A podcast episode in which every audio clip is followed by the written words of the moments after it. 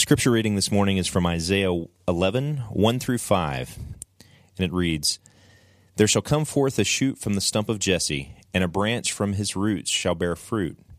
And the Spirit of the Lord shall rest upon him the Spirit of wisdom and understanding, the Spirit of counsel and might, the Spirit of knowledge and the fear of the Lord. And his delight shall be in the fear of the Lord. He shall not judge by what his eyes see, or decide disputes by what his ears hear but with righteousness he shall judge the poor, and decide with equity for the meek of the earth. And he shall strike the earth with the rod of his mouth, and with the breath of his lips he shall kill the wicked.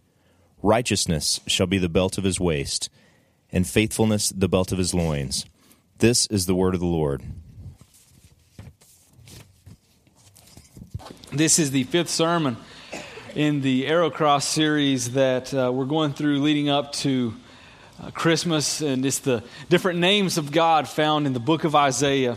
And we've been learning the last few weeks why those matter to Isaiah and then ultimately why those matter to us. Uh, we're going to see this morning in, um, in this text that uh, we find hope, but it's just hope that happens to be found somewhere that's unexpected.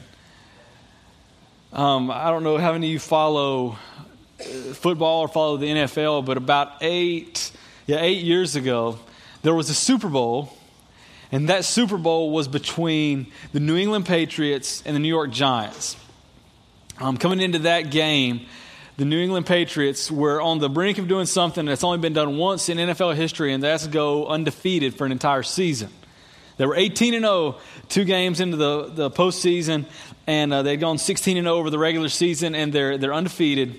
Come into the Super Bowl as just the heavy, heavy favorites. The New York Giants, on the other hand, had lost two games at the start of that season and barely made their way into the playoffs as a wild card team, which just means they, they barely got in. They were one of the lower teams. Well, in that, in that game, it's kind of going back and forth, and it's in the fourth quarter. New England has the ball. New England is down 10 to 7. And uh, Tom Brady, great quarterback, hooks up with uh, Randy Moss on a long touchdown pass. They go up 14 to 10. About two and a half or so minutes left. They go up 14 to 10. Um, there's at, at, this point maybe um, about a minute and a half left. The the New York Giants get the ball. They're driving downfield. They make it to midfield. It's third down with five yards to go. They uh, Eli Manning um, gets the ball, drops back, and he's he's about to get sacked in the backfield. He's about to get tackled. I don't know how many of you know much about football, but typically quarterbacks, um, who are kind of smaller guys, if they get hit by a defensive lineman or a linebacker, what happens? They go down. Typically, you can just like hit them on the shoulder and they seem to go down. But Eli Manning drops back and he is in the grasp of three of uh, New England's best defenders. Like he, they, they've got him. Somehow, like miraculously. He rolls out of that and he, he takes, he runs to his right. They grab onto his jersey. He breaks away from that. And when he does, he finally heaves up this, what in the world are you doing kind of pass right in the middle of the field. And out of nowhere, out of nowhere, this man jumps up. His name is, we find out later because we didn't know it. His name was David Tyree. Jumps up, grabs the ball. When he does, his right hand gets pulled off the football. When he does, he pins the ball to his helmet falls to the ground, holds on to the football. The Giants get a first down. Four plays later, they score a touchdown to end up winning Super Bowl 42. Now, what made that play so amazing are a lot of things. One, Eli Manning, uh, you know, almost gets tackled, and that was uh, miraculous. But what made it so amazing is when he threw that ball up, and, and David Tyree pins the ball to his helmet. I guarantee you, there might be less than five of you in here who have ever heard that name. David Tyree. Why is that? Because that during that entire season, NFL season is 16 games, he caught four passes. All right, and I don't know if you know much about the league, but that's not production, okay? Four passes over 16 games, that's one. He, he had averaged like 15 yards per catch. So he had like, or maybe a little more than that, he had like 69 or 70 yards for the season.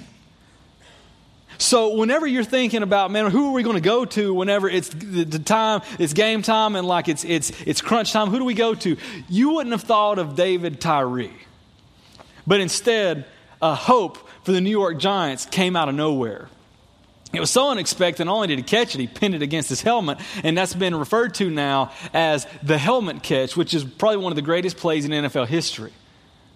But when the New York Giants were at a place of like, hey, we don't know what's going to happen. Eli Manning's about to get sacked in the backfield, and then he just heaves the ball up in the air. Hope, you could say, came out of nowhere. Hope was unexpected. And we see this morning that unexpected hope only comes when you're desperate.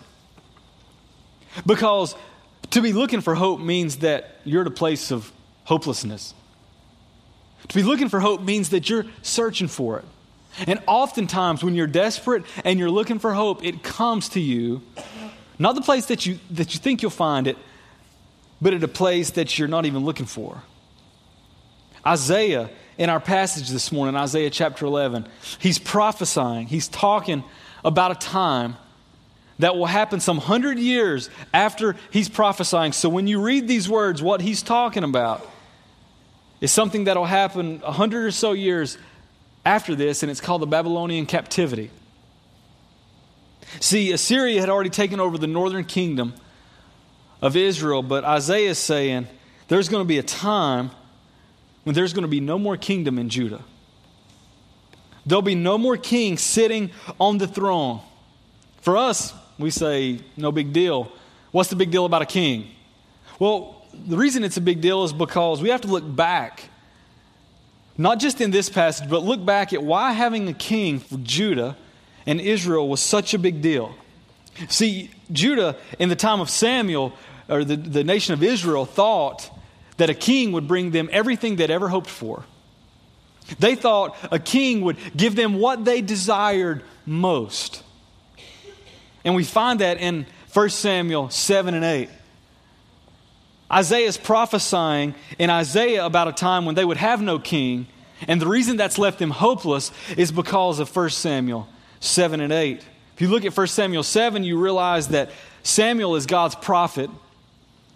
And he's, he, he speaks to the Israelites directly from God. He speaks to them God's word. And um, they go and they have just forsaken some of their idols, and they're going to a little place in a valley called Mizpah. All right, they're, they're going there. They go down there. What they're doing down there is they're going to go pray and they're going to forsake their idols and they're going to give their hearts back over to the Lord and all is going to be well. Well, they go down there to do that. But what happens is the Philistines, the Israelites, one of their enemies, they find out that Israel is going to be down in this valley with no protection. So what do they decide to do? They say, we're going to, we're going to fly in and we're going to defeat them and finally beat them once and for all. So um, the Israelites are down there worshiping the Lord, and they look up and they see the Philistines up on this hill, and they realize we're about to be defeated. So they look at Samuel and they say, Hey, you're, you're our man before God. We need you to pray a little harder, man. We need you to talk to God a little bit more. So he takes a lamb, and he does. And when he goes and he takes that lamb, he takes it and he, he offers it as a burnt offering, and he sacrifices that lamb. And when he does, the Bible says that God made a mighty thundering sound. And when he does, the Philistines got thrown into confusion, and the Israelites Israelites go and they defeat them. And then all is well. Israelites have just defeated uh, the Philistines in a battle that wasn't won because of their military might, it was won because God made provision for them. But then, if we stopped there, we, we wouldn't get to the point that we're trying to make. Uh, next comes chapter 8. And it's interesting that this is some, some years later this didn't just happen right after. This is some years later. But the writer of 1 Samuel decided to put this in right after God had made huge provision for them. Chapter 8, Samuel's now a little older. And the elders of Israel come to him and they say, Samuel, you know, we realize you got some gray hair and all. You're not going to be a prophet for much longer. Um, so, since you're not going to be a prophet, we want you to do something for us. We want you to appoint us a king. We want a king, Samuel. We want to be like every other nation, the Bible says. The Israelites look at Samuel and say, We want to be like everybody else. We want a king. What's that king going to do? He's going to provide for them military might. He's going to provide for them economical security. He's going to do so many things, at least they think. So Samuel looks at those guys and he says, Hey, I, I don't think that's such a good idea. I don't think, I don't think we need a king. I know I'm old and, and, and I'm, I'm about, to, about to go on, but I don't think we need a king. And, and they said, No, we want a king. So he says, Let me go pray and I'll ask God his opinion on this. So when he goes and he asks God, he hears something that he probably didn't expect to hear. God says, Give him a king. Give them a king, Samuel. For verse 7 in 1 Samuel 8 says, God says to Samuel, They have not rejected you, Samuel but they have rejected me from being king over them. God says, Look, I brought them out of Egypt. I, I, I defeated um, the battle. I, I, won the battle at Jericho for them whenever they didn't have an army worthwhile. Uh, we did some miraculous stuff, and I defeated, uh, uh, I defeated Jericho there. And I've just defeated the Philistines. And I've done all these great things, and they still want a king. So God looks at Samuel and says, Go back, or tells him, He says, Go back and tell him they can have a king. Samuel doesn't really like that so much, so uh, he, he goes and he tries to come up with a plan, and he's like, Hey, he goes back to the Israelites and he says, Look, um, a king, you don't want a king because he's going to tax you. Um, he's going. He's got the IRS in his back pocket. You don't want that, you know. Uh, he's got. Um, he's going to take a tenth of your flocks. He's going to take some of your people to be slaves. Um, he's going to. He's going to take things from you, and you're not going to like that. And on the day when you cry out to God, God's not going to answer. And you would think, after all the years that I, that that Samuel has prophesied and spoken to them on behalf of God, they would listen. But they say, no. They said, no. We we want a king. Samuel, we don't care what God just said. We want a king who will do for us what we hope he can do. The people say, We want a king who can lead us into battle, who can fight our battles for us, and do things that we think God can't. I read that this week, and, and like everything inside of me just wanted to be like, You dumb Israelites. Like, you don't know what you're doing. You're crazy. Until I, I realized, and we'll look at in just a moment, like that's often, that was often, that's often me. Look back on the things that God has done and, and how He has not only saved me, but how He has blessed uh, my life, not with things that He's given me, but just with His presence and, and, and often the many things that He's done, and yet I still look for other things rather than Him. And the Israelites are doing the same thing. You see, what they had done, they thought a king would give them something that God could not. Having a king's not a, not a big deal. But they placed all of their hope, they placed all of their stock. They thought that this having this one king appointed to them would provide for them fulfillment, security, satisfaction, and all the things that they apparently thought God couldn't. See, having a king's not a, a big deal, but the deal is they had made God second best. They had made God second desired. So they wanted a king instead of God. They wanted something else in his place. What do we call this? We call this idolatry. When, when, when something that should be ruling our heart which is God is, is taken off the throne and we put something else there. And the Israelites, after all that God had done for them, said, We don't want you. We don't think you can give to us what we want, so we want a king because we think he can.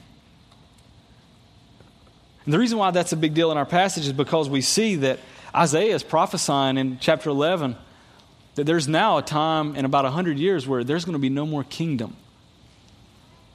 Everything the Israelites had hoped that a king could do for them is now done. There's going to be no more king, there's going to be no more kingdom. And how in the world can Israel be fulfilled if they put all of their hope, all of their stock in trusting in a king to give them something? So we're in the time of the Babylonian captivity that Isaiah is prophesying about. There's a feeling of hopelessness, there's a feeling of desperation because they had hoped that a king would bring them something that he couldn't. So, if we take that from a king to our own lives, let me ask you this this morning. What are you doing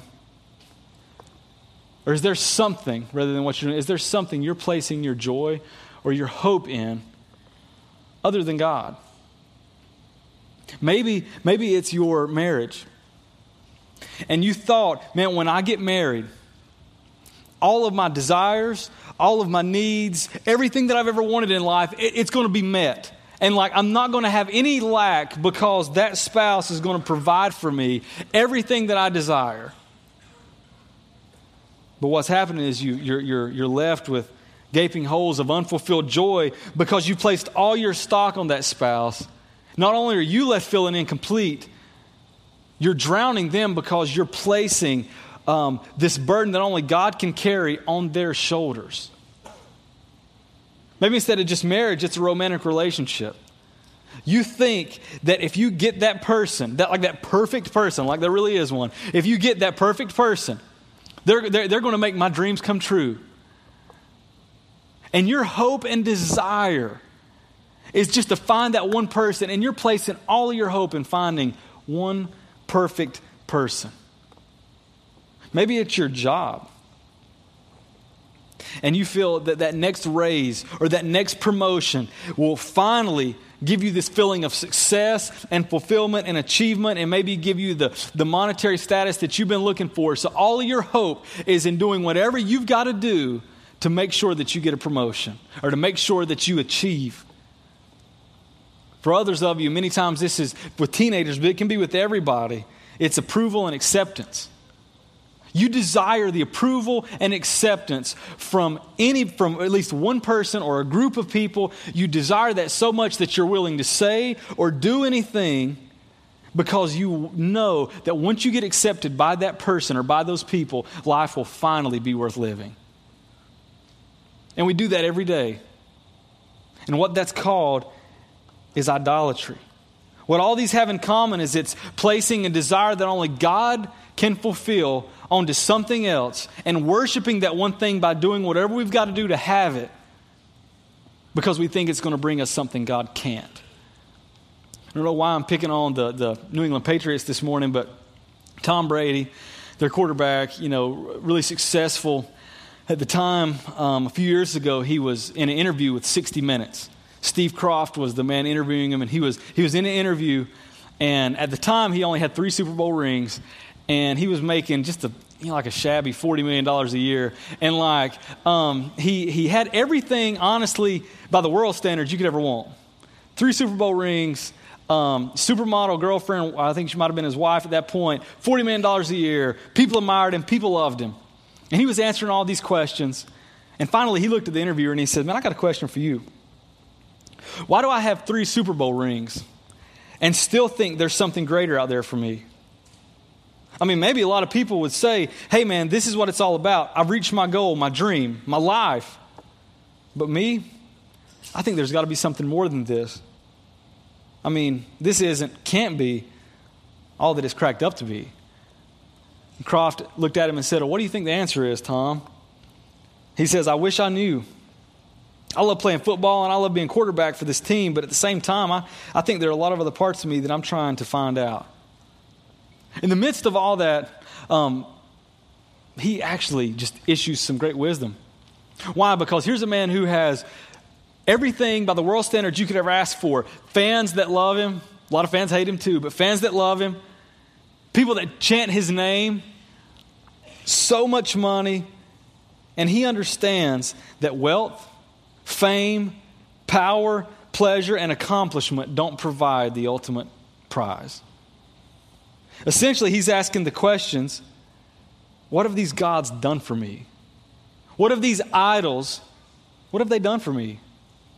I've got them, but I still feel like there's something more. What has this done for me? You see, that's what idols, that's what they do. They promise that if you finally reach this point, you'll have everything you desire, but when you get to that point, there's this drive inside of you that says, no, there's got to be something more. Tim Keller, in his book Counterfeit Gods, says that in ancient times we often read about uh, tribes and people who built idols and worshiped them, built man made idols, and, and even worshiped uh, God made images. And, and he says, you know, he says, we often look at those people and say those people are very primitive. Who would build an idol and worship it? And that may seem primitive. What he says is true. What we've done is actually taken the same idols and just sophisticated them. We've taken idols uh, such as pleasure, and instead of like the Ephesians, who would worship the goddess Diana by uh, going into the temple of Diana and they would have these mass orgies and they would give up their bodies to each other because they were hoping that sometime within that time they would have this blessing and fulfillment from this God that promised to provide. That, we look at that and we say that, that seems so primitive, but that's no different than the single person who is willing to uh, have sex with their partner because they feel like, hey, this person will, will give me this acceptance and this joy and this security that I'm looking for. So I'm willing to do whatever I've got to do to make sure that that person will give me that. Or maybe we look at the prophets of Baal and we say, like, man, those people were crazy. They were walking around a fire, cutting themselves, doing all this crazy stuff because they wanted uh, Baal to provide for them and give them provision and make sure they were taken care of. But then we look at uh, people who maybe cut corners at work. Maybe, maybe cheat just a little bit in an area of their job so they can make sure that they look a little bit better. And that maybe um, if, they, if, they, if they just do this one thing at their job, even though it kind of goes against what they know to be true and what they know to be right, if they just do that, they'll finally have, have fulfillment and security and satisfaction. It's no different than the prophets of Baal. You see, Keller's right when he says we've sophisticated those idols and those gods. He makes this statement in his book that says an idol is one of those things that if I have that, then I'll feel my life has meaning.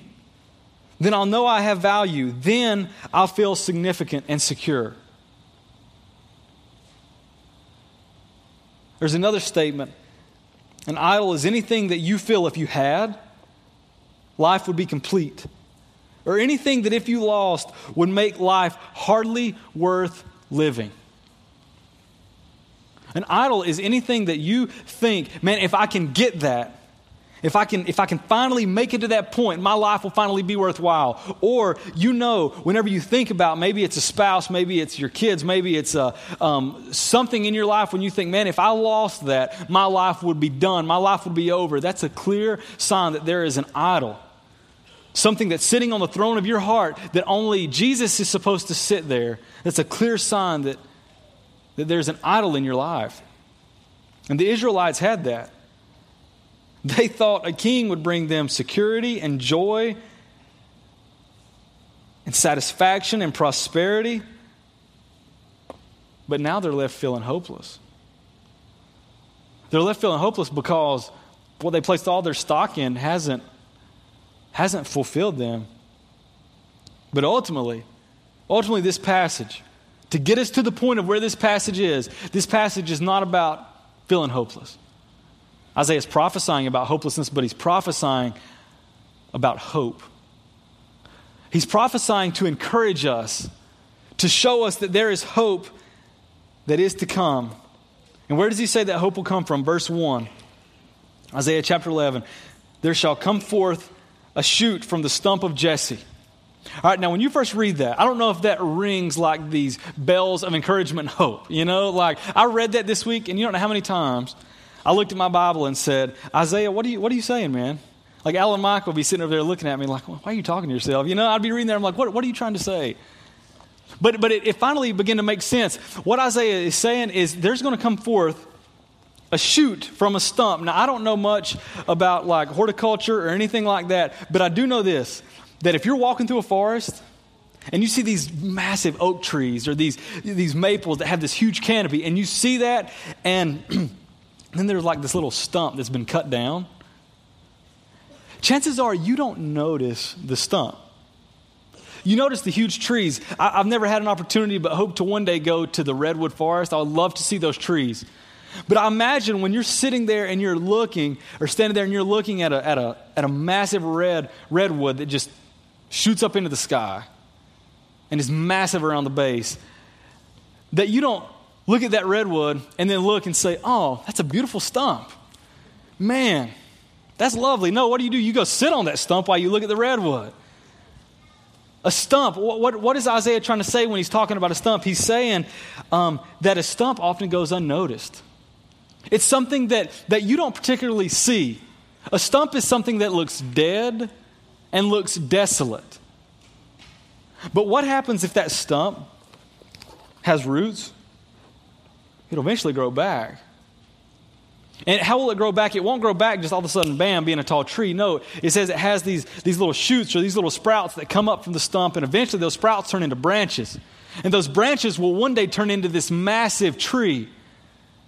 So when Isaiah looks and he says, There shall come forth a shoot from the stump of Jesse, a branch from his roots shall bear fruit. What's he saying? He's saying, There's a time, Judah, when everything's going to look hopeless. When you have nothing, when you have no king, when you have nothing to hope for, but there's a stump. The stump is a metaphor uh, speaking of ancestry and speaking of someone who will come later. He says, There's this stump. And although it looks desolate, it looks like there could be nothing come from that stump, there's going to be. And see, Jesse is the father of David. We know David to be the, the greatest king in all of Israel. But Isaiah doesn't say, hey, there'll be somebody come from the line of David. Why? Because he's wanting Israel and Judah to know, hey, there's no hope for a king right now. But one day, one day, although you look like a stump right now, desolate compared to the other nations who look like these massive trees, although you look like a stump and you look like there's no hope, one day there will be hope. And that hope will come in the form of a branch. So when we read this passage and it says, a branch from the stump of Jesse will bear fruit, the branch equals a future hope or a king. So when Isaiah is prophesying in this passage and he's speaking of a branch, he says there's going to be a new branch who is unlike any other. Because as verse 2 tells us, this new branch will be perfect. You see, we look back at the kings in Israel's past. Saul, he had might, he was a big man. David had counsel. Solomon had wisdom. But there was also a time when they lost all those. And when they had nothing to bring. But this new branch, this new king, will have all perfect characteristics. This branch is unlike any other because he will judge not based on appearance, but from the heart. This uh, kings in that time often would just by their natural faculties look and, and, uh, and make judgments based on what they see or smell or hear. So people could go in front of the king and, and make lip service and tell the king how good he was. And if that king didn't pick up on it, guess what? He just thought that person really loved him, but that person really might have been his enemy. This new branch isn't about lip service. This new branch is able to judge someone's heart and discern who they really are. This new branch is unlike any other because he'll help the poor. Kings in, in the time of Isaiah often had a desire to help the poor. But then uh, the culturally inclined people would come to the king and say, Look, we need you to do a favor for us. And they would offer money or they would offer land or they would offer something. So the king, who might have had good intentions to help people who needed it, often were bribed and swayed. But this new branch, this new king, is coming to help the poor, to help the needy, to help people who need him. This new branch is unlike any other because his words, unlike kings of, kings of old, have the power to condemn and the power to give life. This new branch is unlike any other because everything, everything he says is dependable and true, and he came to deliver. So when we read this passage and we see that there's a, a, a, shoot that'll come from the stump of Jesse, a branch from his roots shall bear fruit, who's Isaiah talking about? He's talking about none other than Jesus, who would eventually come one day to unexpected parents, born in a, in a place that nobody would expect, Bethlehem. Live in a town, Nazareth, that even one of his own disciples said, What good can come out of Nazareth? Jesus would come to this earth and be so unexpected because everybody expected a king to ride in with, with, a, with some mighty warriors and take over a nation. Isaiah is saying, no, no, no, no, no. This king's going to be different. Because this king didn't just come to establish a nation, this king came to save you and establish his spirit in your heart. You see, if we read uh, Matthew and Luke, the genealogies that are in there, Luke dates his genealogy all the way back to Adam, and Matthew dates his all the way back to Abraham. We see that, that David, is somewhere in the middle in there, and David's sons would eventually have sons, and those sons would have sons, and those sons would have sons. And even though the kingship was over, the ancestry wasn't. Eventually, we see that through David's line, through the stump of Jesse, through Jesse's line, there would be a king, and he would be born amongst a bunch of animals to a, a lowly father, a teenage mother. But again, this king will be so different because the Spirit of God at Jesus' baptism rested upon him when the heavens opened and the Spirit descended on him like a dove. And God the Father said, This is my Son, in whom I am well pleased. Colossians 1:15 says that Jesus is the image of the invisible God, the firstborn of all creation. By him and through him all things are created. And in him, the fullness of God was pleased to dwell. This new king isn't just this man who can live for just a, a, few short years and maybe set up a kingdom. This new king sets up a forever time when he is reigning. And we look and see in Revelation that there'll be a time when Jesus comes back. And when he does, he's setting up his kingdom to reign forever. And Isaiah called it. Back in chapter 11, when he says this new branch, this new king will be unlike any other, unlike one that you could expect. Why? Because he's able to look at your heart and know who you really are. And for some of you, that might honestly scare the life out of you, and maybe it should. But at the same time, that's also a beautiful picture because if Jesus, who can really look in to see who you are, and he can judge your heart's desires. He's not going to look and say, Look, you've been so bad that I, I, I can't even stand to be with you. No, what, is, what does he do? He came and he died for you. We see that in Isaiah 53. Isaiah 53, Isaiah is talking about this king who would come. And he says, This king, starting in verse 3, was despised and rejected by men. He was a man of sorrows and acquainted with grief. As one from whom men hide their faces, he was despised. And we esteemed him not. Surely he has borne our griefs and carried our sorrows. Yet we esteemed him stricken, smitten by God, and afflicted. But he was wounded for our transgressions. This is Jesus. This is talking about Jesus being crucified on the cross, but this happened some 700 years before it would ever happen. He was wounded for our transgressions, crushed for our iniquities, our wrongdoings. Upon him was the chastisement that brought us peace. And with his stripes we're healed.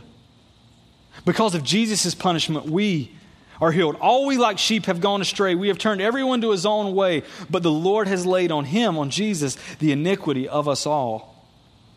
He was oppressed and he was afflicted, yet he opened his mouth, opened not his mouth, like a lamb that is led to slaughter, and like a sheep that goes before its shears is silent. So he opened not his mouth. By oppression and judgment he was taken away. And as for his generation, who considered that he was cut off out of the land of the living, stricken for the transgression of my people. And they made his grave with the wicked, with the rich man in his death, although he had done no violence. Jesus had done no violence.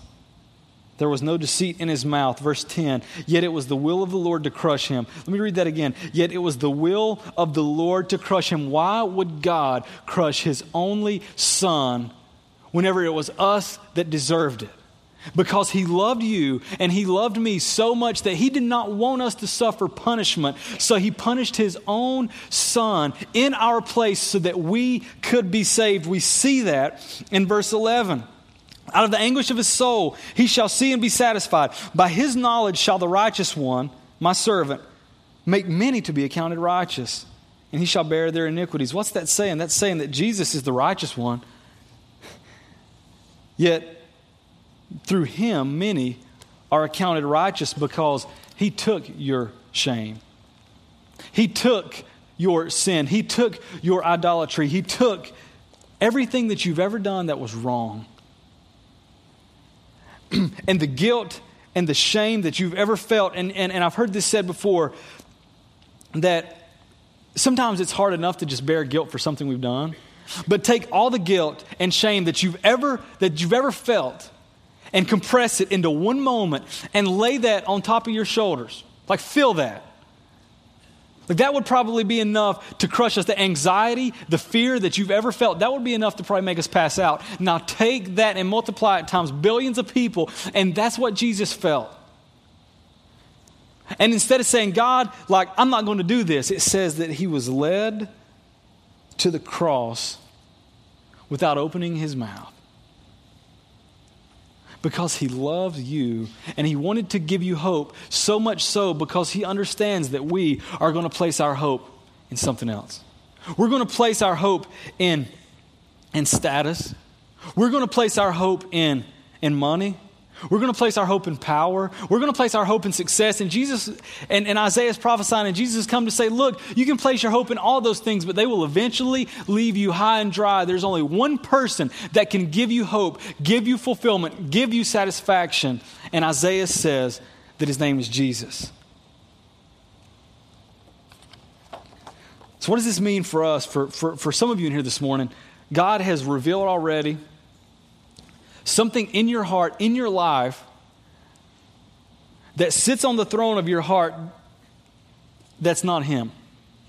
You have something in your life that you're putting your hope, your, your, your fulfillment, your joy, your, you have something in your life that you're putting that in, and it's not Jesus. And you're a follower of Christ, you know Him, but you've uh, uh, placed something else there and said, hey, like, God, I know you saved me and I know you're good, but I think there's something else that can bring me what I'm looking for other than you. And he's saying this morning, no. And actually, there's not. Just like Israel had no hope because they placed all their hope in a king to bring them, and eventually that kingdom ran out.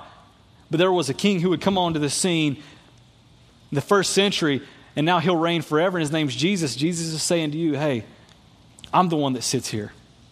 I'm the one that's here. I'm the one that all your desire and all your hope should be placed in because the Bible says He will never leave you nor forsake you. The Bible says there's never a time that He's going to walk away from you. Instead, He'll be with you always. And I wish that I could tell you like a magic formula that if, if you know, hey, there's something in my life that I've put right here instead of Christ, I wish I could tell you a magic formula that you could just say this prayer and it would be done. But it just takes like daily discipline to know, hey, I put my hope and my value in something other than Jesus, but today I'm not. Because I'm accepted and loved by Jesus. He's given me everything that I've ever needed. He's given me what I, what I really want. So, because of that, I'm not placing my hope or my value in anybody or anything else. And it's a daily discipline for others of you sitting here this morning. You don't know Jesus. Like by his mouth, verse 4 says, The wicked are judged. You will one day be judged for the wrongs that you have done. That judgment is being cast away from God. Never to be with Him, never to experience peace, never to experience joy, never to experience fulfillment. But today you can experience joy, you can experience fulfillment, you can experience peace if you just trust in what He's done for you on the cross. When He died, He died in your place and for your sin. And he's, all He's doing is saying, Look, I want you to come. I will forgive you. That's my desire because I love you so much. All you've got to do is come and embrace me, accept me, trust in me. And that's what Jesus is calling some of you to do this morning. So if you bow your head, I want to close in a word of prayer. And the team's going to come and they're going to lead us in a, in a worship song. But maybe this morning is a time for you, if you are if God has revealed you this morning things in, in your life that you know you place before Him and, and things that bring you value other than Him, it's time of confession.